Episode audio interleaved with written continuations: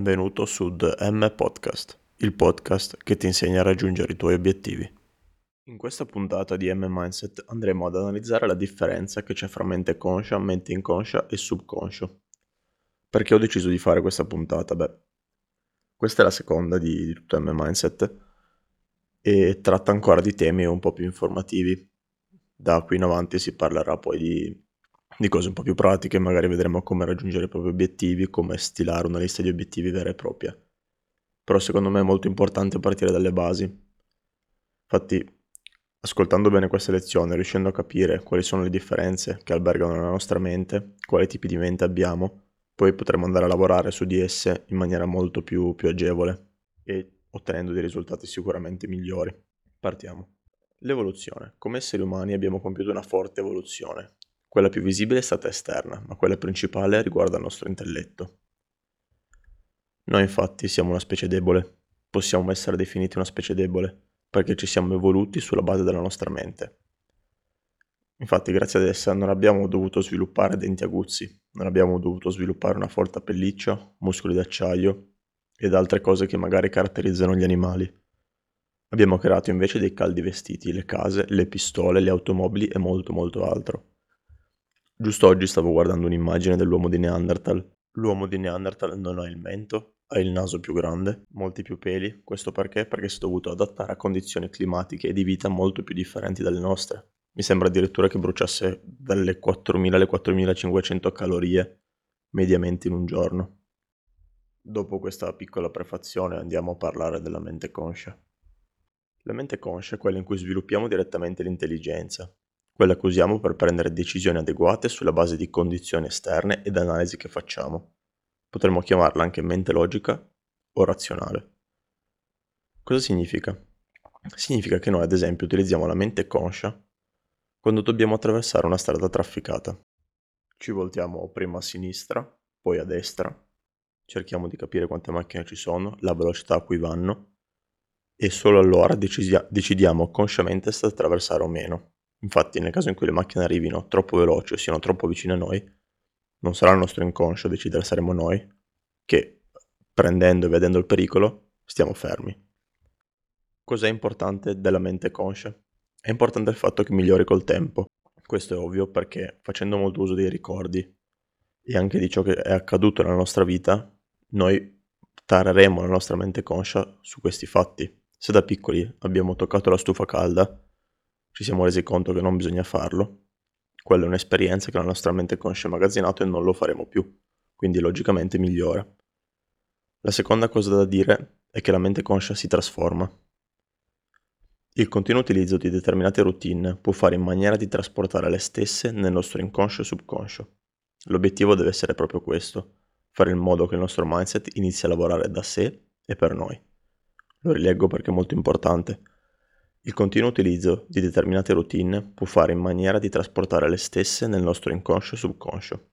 Dopo vedremo bene un esempio quando parleremo della mente inconscia e subconscia.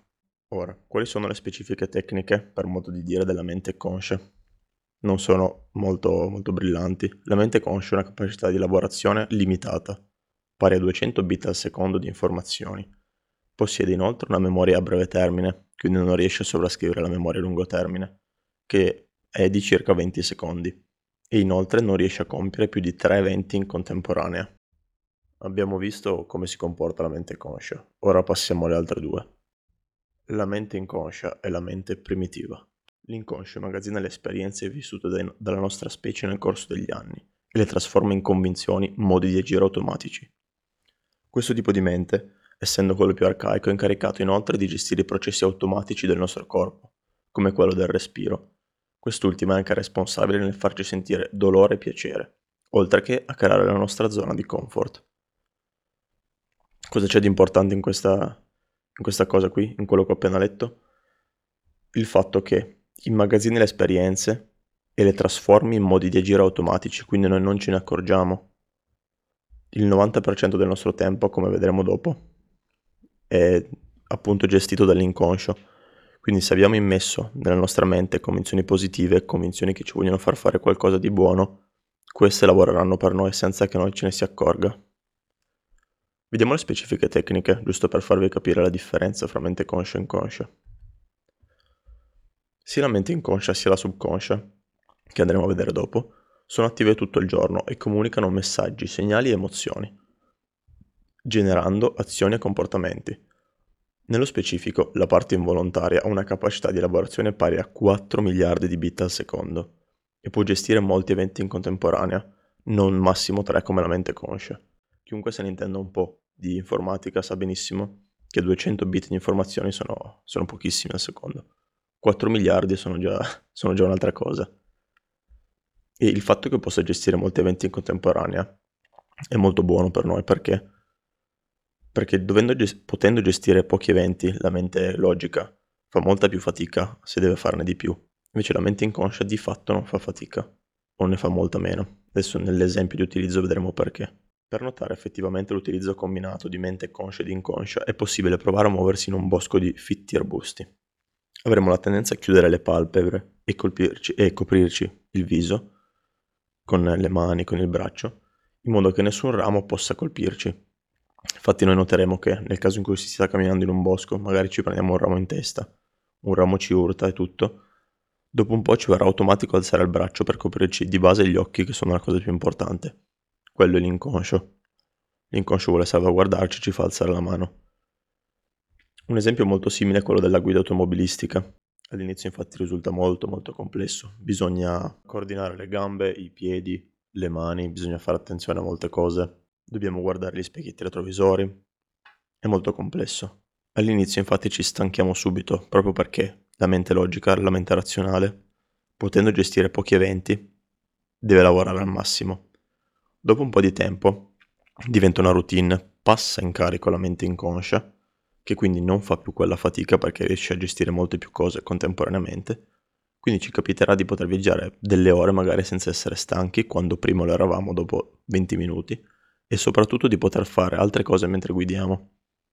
È assurdo ed è sbagliato, però sarà capitato a tutti magari di giocare al telefono, rispondere a un messaggio, addirittura fare chiamate, magari anche via Bluetooth, ok? Cambiare stazione radio senza di fatto accorgercene Oggi stavo guardando un video in cui c'era questo tizio, di cui non ricordo il nome onestamente, ed era basato sul fatto che ogni tanto ci si ricordi che si stia guidando mentre si guida. E mi ritrovo in questa cosa. Partiamo proprio da questo esempio per dire che può sembrare strano, ma usiamo l'inconscio il 90% del nostro tempo. Non a caso Freud lo ha paragonato ad un iceberg. Penso che non ci sia necessità di presentare Freud, lo psicoanalista, Comunque lui lo ha paragonato ad un iceberg perché un iceberg ha il 90% della propria massa sott'acqua e non si vede, e il 10% sopra l'acqua. Quindi è logico dover lavorare sulla mente inconscia, sulle correnti sottomarine per spostare questo iceberg. Vedremo poi per come farlo, eh, c'è nel coaching, però non è la materia di questo video. Abbiamo già visto un po' con le ripetizioni, ma si può spiegare meglio. Riprogrammazione. Riprogrammare l'inconscio è l'obiettivo a cui bisogna aspirare. Riuscendoci sarebbe lui stesso a lavorare per noi.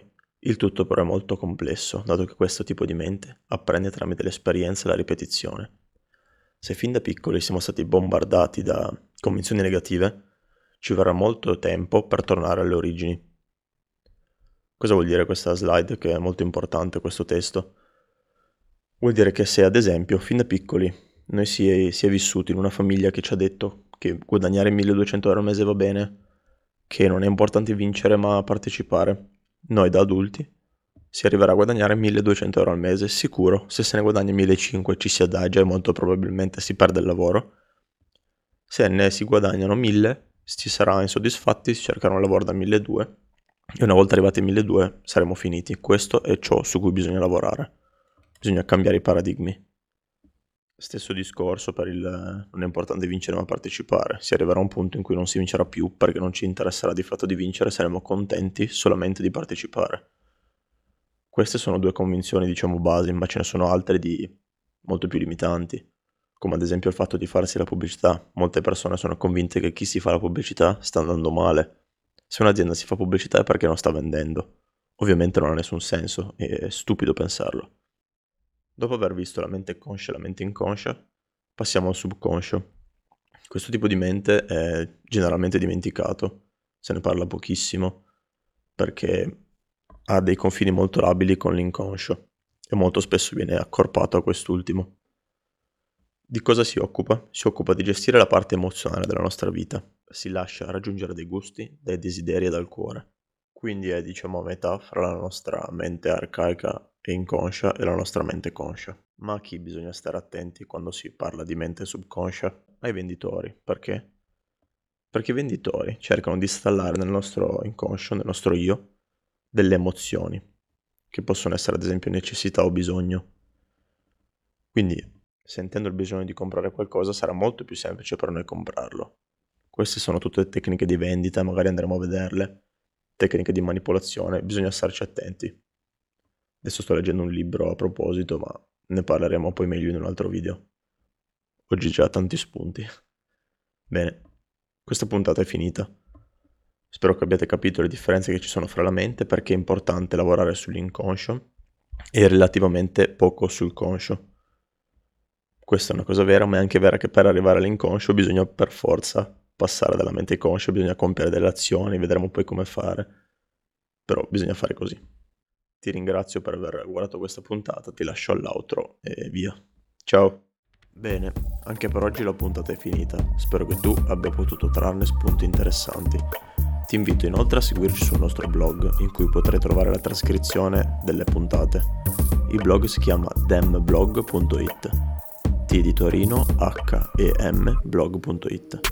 Nello stesso potrai trovare un percorso di coaching ed un corso che ti aiuteranno a raggiungere i tuoi obiettivi secondo l'Obsession Mindset. Noi abbiamo inoltre dei canali social come Facebook dove puoi trovarci digitando M Mindset. Abbiamo Instagram, ci chiamiamo The Insta M abbiamo TikTok, ci chiamiamo The M Talk ed infine abbiamo un canale YouTube che si chiama M Mindset in cui potrai trovare i video relativi al podcast.